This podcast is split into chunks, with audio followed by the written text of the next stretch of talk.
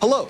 Welcome again to an episode in the Let People Prosper series. My name is Dr. Vance Ginn. I hope you're having a prosperous day. Well, today is May 10th, 2023, and I'm delighted to have someone who's been writing a lot about economic history, who's on the front lines of making sure that we know about um, classical liberalism, the economy, and, and how people deal with different situations throughout history. And it's none other than Amity Shlaes. Amity, welcome to the Let People Prosper show. Glad to be here, Vance. Great, great. Well, I'm really glad to have you on as well. Been a fan of your work and reading your writings for a number of years. So it's really good to have you on the program. Um, for the audience, I want to go over your bio real quick um, just to make sure they have a good understanding of who you are as we're talking today. So, Amity Shlaes is the author of four New York Times bestsellers The Forgotten Man, A New History of the Great Depression, Coolidge, A Great Society, A New History, and The Greedy Hand How Taxes Drive America, America's Crazy. Ms. Shlaes chairs the board of the Calvin Coolidge Presidential Foundation, a national foundation based at the birthplace of President Coolidge.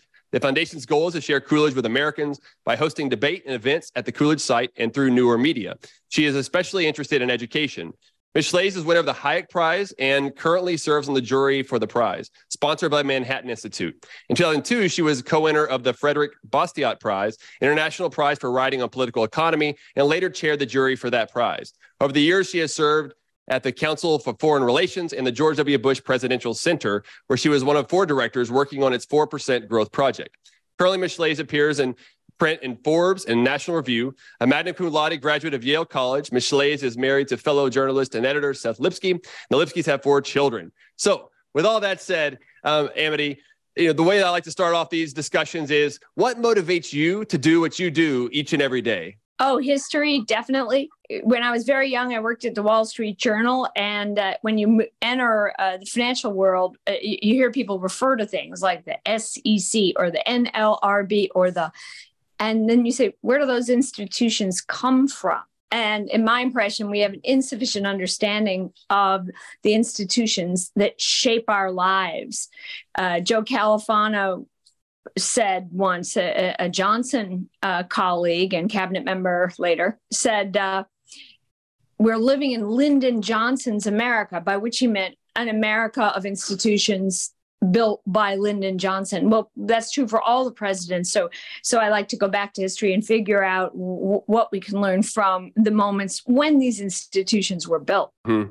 No, that's exactly right. One of the ones that I was in is the acronym of OMB, Office of Management and Budget, you know, in the president's White House. And um, there are a lot of acronyms that are out there. we almost need a book of some of those to make sure that we know what they are oftentimes. Um, you know, with your work at the Coolidge Foundation, would you mind telling us a little bit about what you do and, and what the Coolidge Foundation does? Oh well, sure. And and as you may know, um, the OMB uh, was essentially established under a different name. Correct. In the Coolidge era by President Warren Harding when Coolidge was vice president through the Budget and Accounting Act of 1921 because the president didn't have any oversight over money. Really, uh, the way I like to explain it used to work was you imagine you have five children and you tell them all they should get a job and each child comes to you and says i got a job. Now i need a car. You told me to get a job and you say all right.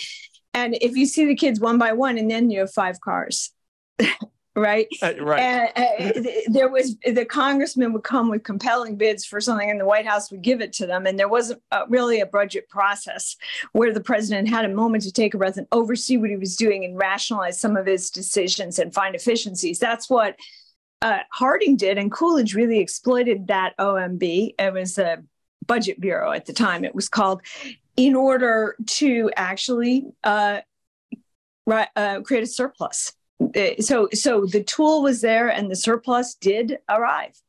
That's exactly so, right. so at the coolidge foundation we we convey these values to younger americans. Uh, a lot of times where parents children are not uh, college students are not quite happy with what they're getting at college. So we try to um, offer up what coolidge would have thought of various uh, policy issues in particular ways of living uh, for young people, so they're at least aware of Coolidge because unfortunately he he kind of gets skipped over uh, in uh, secondary school history. Yeah, it, it, really is unfortunate. And thanks for the history too on the Bureau of the Budget, which was under the Treasury Department at one time, and then moved in and the White House uh, administered the presidential office, uh, the executive office of the president. I, I um, think for 70s. some reason, maybe you know, but I think for some reason who's the White House president, the president's uh, financial advisor? That would be the Treasury, by by you would think. So why did the president need this other OMB type thing? Uh, uh, only they can know because Coolidge uh, and Harding also had a super Treasury secretary who did advise them, particularly on tax policy, Andrew Mellon. So I don't know why they felt this. Maybe because the Treasury had its own interests uh, so he needs uh, a president need to be able to gauge the Treasury's interests as well, and not have Treasury be the arbiter. But I'm waiting for that uh, PhD thesis for someone, please, yes. to write. That's right.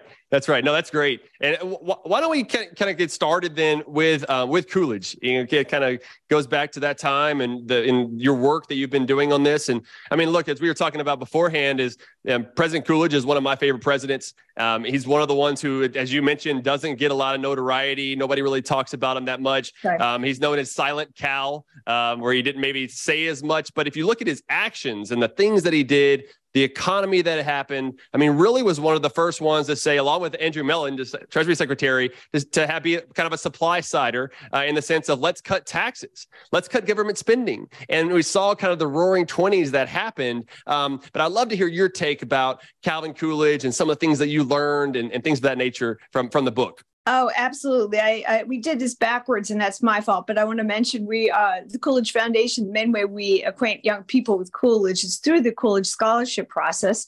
The Coolidge Scholarship is currently the most competitive in America. It is harder to get than a Rhodes Scholarship. We have only four or so per annum, and this year we have 4,100 candidates. It is an academic merit scholarship um, and we do look at quantifiable measures of performance and knowledge. So it's very um, it's traditional, I would say, in terms of how we review the candidates. So, uh, one of the purposes of that scholarship um, uh, application is to acquaint young people with Calvin Coolidge. So, we have two essays on Calvin Coolidge required to apply for our Coolidge scholarship. Um, and we hope people enjoy it and don't don't don't think of the process as pain. Uh, Coolidge is a lovely guy, whatever your your political inclination, you can find something to like in him. Coolidge was not, I would say, I, I wouldn't call him a supply sider. Um, it, but I, I don't want to impugn the motives of the supply siders either or impugn them. Coolidge was a gold standard person, and you have to give the monetary regime credit. The monetary regime, which at the time was a version of the gold standard, made it very pricey for the US to run a deficit. Because if other countries th- thought we weren't on sound financial footing, well, they would take their gold out of America, and gold was our monetary base. And that would force an automatic contraction on the US economy. So if, if you wanted to spare your voters a recession, a contraction, bank trouble, you had to balance the budget. I think Coolidge was naturally virtuous and he as good as Ronald Reagan or whatever. But but on top of that, you want to have a serious analysis of the gold regimes, and there's insufficient appreciation for them, however imperfect. You know, conservative economics or free market economics is a battle between uh, among groups, a battle with multi multi uh, sort of three or four parties all it, more like a, let's say a skirmish of people right? Different views. And monetarists don't like that argument. Okay. The gold people don't like the monetarists and are mean to the monetarists this is a, a, a silly fight. Let's just go back and look and see what worked.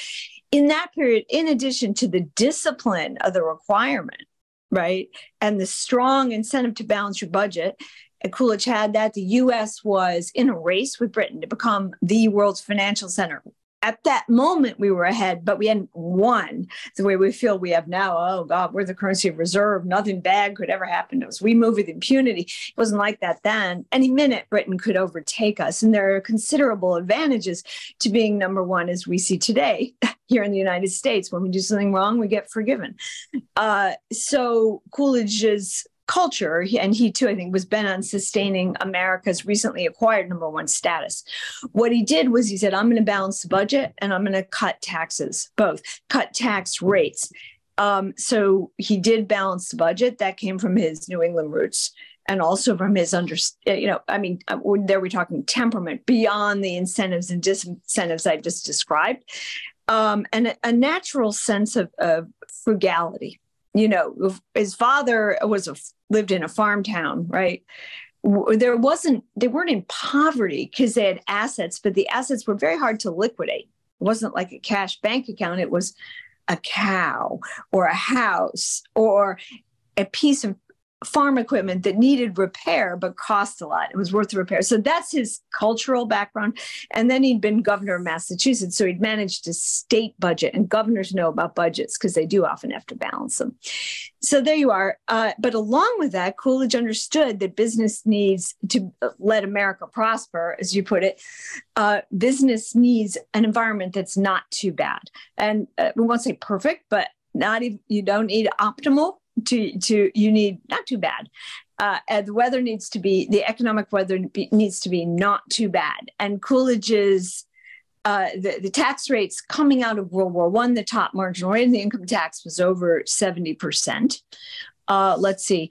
And a, uh, a second point is rarely made and i only say this because you're more on the economic advance is it wasn't clear what the capital gains tax rate was. And capital gains tax very important for business. Business will go on strike if the cap gains rate is too high. And they had a strike. It was called the capital strike in the early 20s. Um, because some people thought, remember all these taxes are young, that maybe cap gains should be taxed as ordinary income, which would mean they'd be subjected to that 77% or 73% or 70% rate. Well, uh, so two clarifying things. I want to give Harding some credit here. Harding and then Coolidge did. Harding was president before Coolidge. He was elected. Uh, Coolidge was his vice president. Did was, um, along with establishing the Bureau of the Budget, um, the Treasury and Congress and the White House agreed, by and large, through law and regulation and determinations, that the cap gains rate should be about 12.5 percent. That was an enormous release, relief to markets.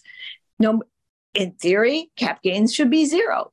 Didn't matter. As long as it's set at a certain rate, that uh, that's the question you know and a lot of us look at the cost of uncertainty in, i mean the main thing about coolidge was uncertainty was reduced and then coolidge harding and then coolidge said we're going to take taxes down as fast as we can and they did take over many a number of tax cuts they had to do it slowly and with great contests in congress they did get the top marginal rate on the income tax down to 25% and also cut rates for lower earners um, and uh, if you have a mind to write a dissertation about this. The statistics of income from the 20s are a regular, I don't know, Michelangelo for tax people. They are a work of art because Mellon was a serious man and a serious financier. So his taxes were just gorgeous. Uh, you know, the way he displayed it. SOI, they're still there if the Treasury hasn't taken them down, which I don't think they will, for you to peruse and see that when they cut the rate, of course, um, and this is gets at the supply side question. Um, modern supply siders talk about when you cut the rate, you get more activity and you narrow how much you lose, or you even make more than you would have before. That was definitely the truth in the 20s. When they cut the tax rates, activity increased. So there were not the revenue losses you would expect from doing a static analysis on paper. That's great. And, and that was a long answer, but no, for econ. No, that was great. It was it was good, and I'm glad you went through that because there were there's a lot from that period that most people either don't know or don't understand. And, and what was interesting too, I believe it's right, is that you had spending was either cut or stayed about flat from the time of Harding to the end of Coolidge, um, which is well, I, extraordinary. I can't, I can't, remember about Harding, but I, I think yeah. he did cut the budget, and so did Wilson. By the way, coming out of the war, mm-hmm. we had a big war, World War One. After the war, but um, in terms of peacetime presidents because Coolidge was president. We should have said that earlier. Yeah. He's number 30. Uh, and he was president from 1923 when Harding passed away to 1929 March they had inaugurations in March then. 67 months or so, the budget was no larger when he left than when he came in. And that yeah. is the stunning feat because the economy grew at about 4% real and the population grew. So, uh, you know, where Vance used to work, they would say spending per capita. Right. Often because you have to look at how big the economy is or how many people there are. It, it, spending per capita went way down because population went up but just spending dollar for dollar year over year real or nominal it, it was lower when he left and that was quite a quite a feat. It really is, especially given today, you know, we're running these $2 trillion deficits and $31.4 trillion national debt and everything else. I mean, it's, it is quite the feat. And it is one of the reasons why Coolidge is one of my favorite presidents. I mean, there was a lot of other pro- things that were going on at the time. Um, Secretary Mellon, I've also read his book, Taxation, which is a really good book um, that talks a lot about his philosophy on taxation and everything else.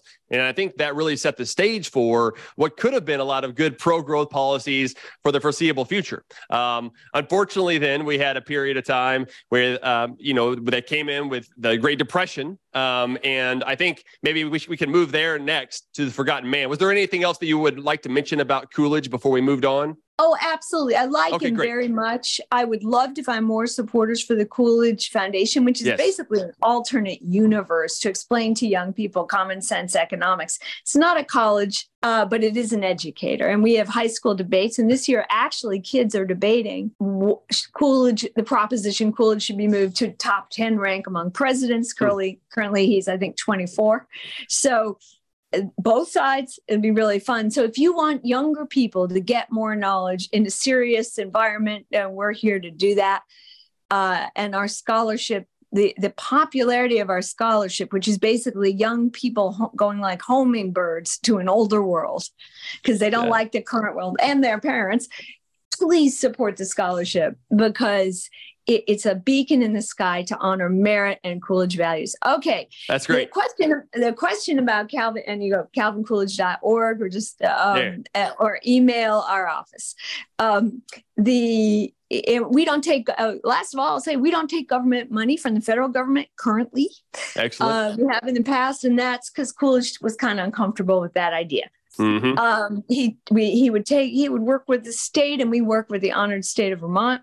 If you want to visit us in Vermont, we have the most vice, most beautiful uh, setting there, uh, but we don't really work with the federal government in terms of taking grants right now, and we're proud of that. But it makes us all the weaker Yeah. in terms of finance. Okay, did, so the question people always ask uh, it, uh, about Coolidge is, did he cause a Great Depression? hmm and you want to and i noticed um let's see um you know various economists will drop that i won't say their names it, you, uh, when they feel like it uh, they'll say yeah you kind of did we do have a monograph um, by the foundation on our website addressing that for your students Hmm. but the answer is uh, if you want to answer like coolidge did coolidge cause the great depression the answer is no Right. and if you want to delve into that of course we can Yep.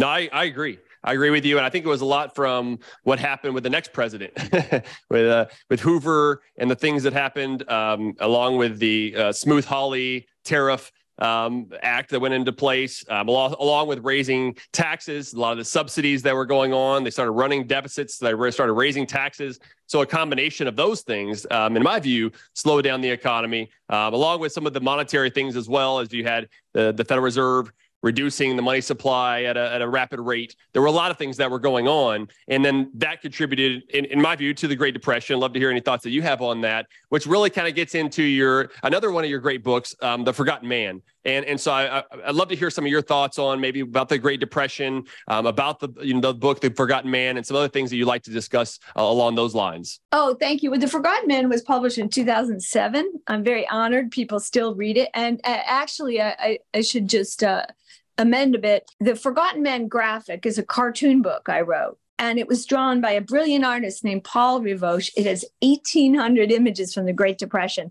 which you can break into slides and teach with, by the way, because a lot of us teach with PowerPoint. Uh, um, and that that book is the cartoon version of Forgotten Man. I just love it. it um, uh, sometimes people get upset when they order the wrong one, but I just I just love it. And I could say that because I didn't draw it. Paul Rivoche did. I just helped out with the words.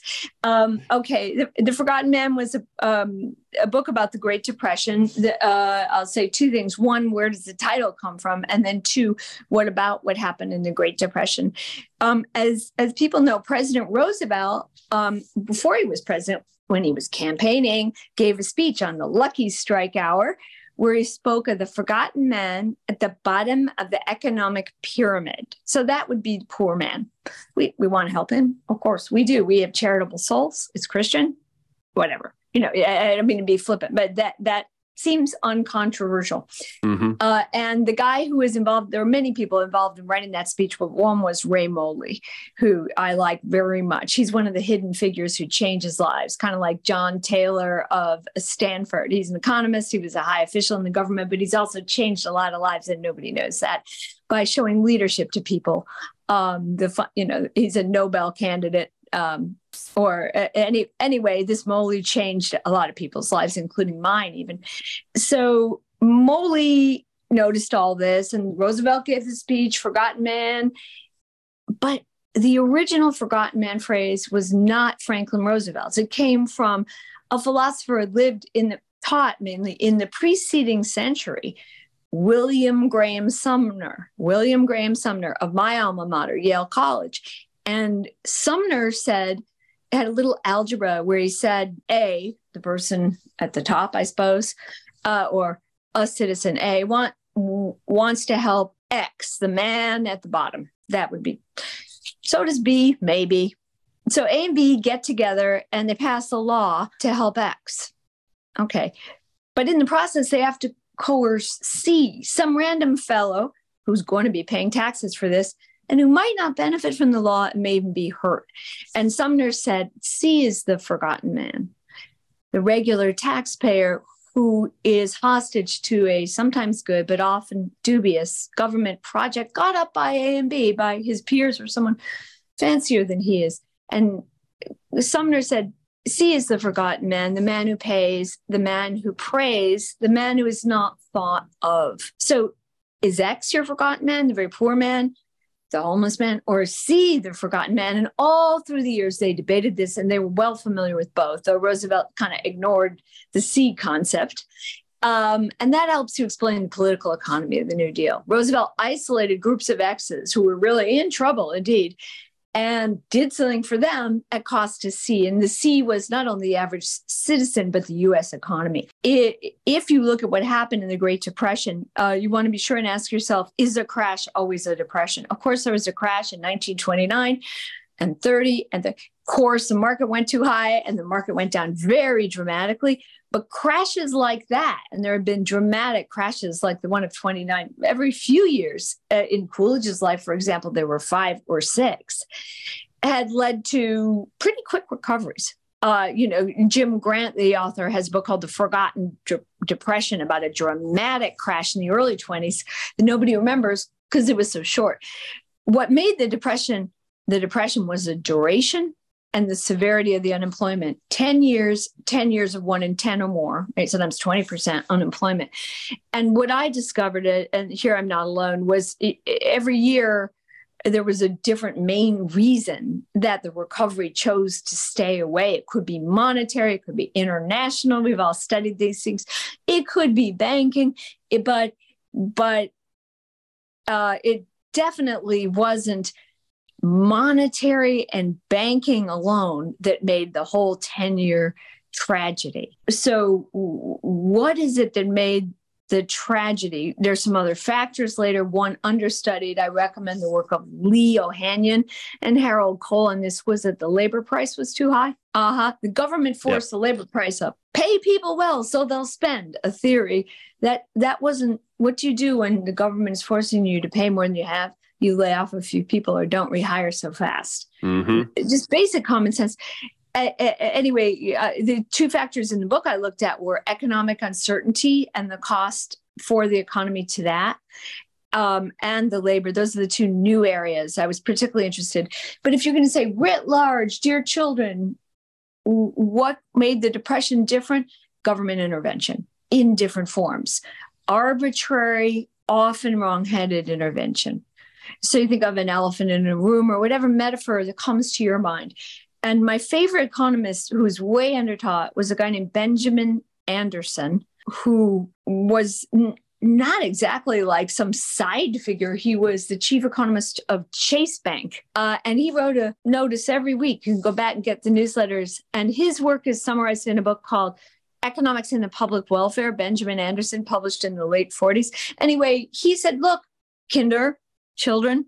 The depression was caused by the government playing God. And when the government failed, playing God. The recommendation and the thought was government m- must just play God more vigorously. And I found that absolutely captured. The government played God, and when it failed, that trying that out, it played God more vigorously. It, it, it, so it's a wonderful period to study when you think about how much should government do and what can the private sector do.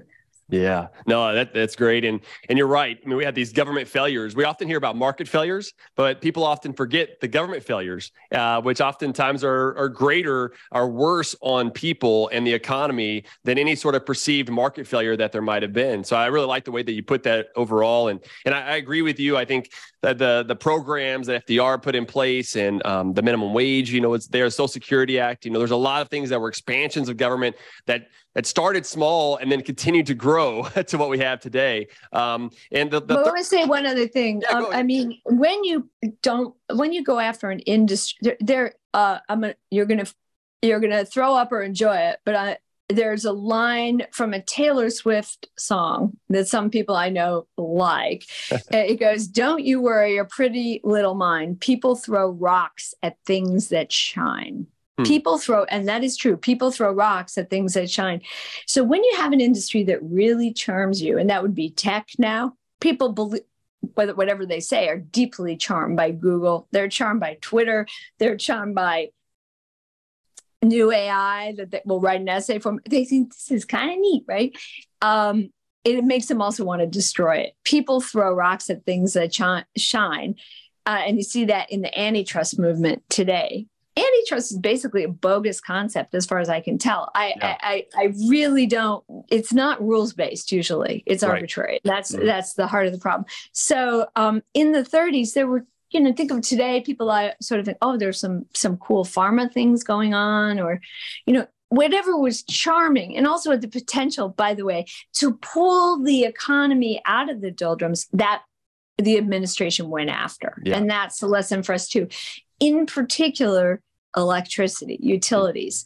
Well, America was electrifying. Let's take over electricity on the pretext poor poor people in the South don't have it yet. Who is to say, you know, it, we don't have that experiment? We we have to run a pitiful counterfactual.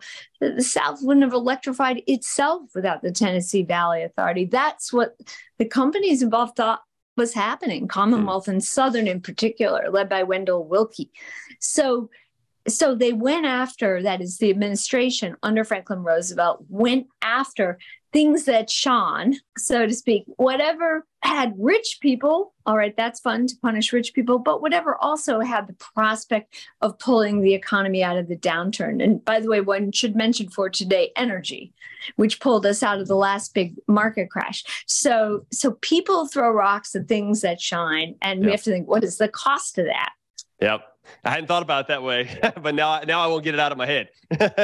so that's good. Um, in the last few minutes we have here, Amity, um, I, I, really like to talk a little bit about the Great Society, another one of your good books that's that's really out there that I, I hope the audience will go out and buy and, and read these books because they're really great. You learn a lot of detail. We're not able to do it all the service that we should here um, within our our time frame, but I think that this is another one that I'd really love for you to kind of explain, maybe in just a couple of minutes. I know that's tough, but as it's we're tough. wrapping up here. Long the Great Society is about the 60s. And so that's the next impulse. After the New Deal impulse comes the Great Society.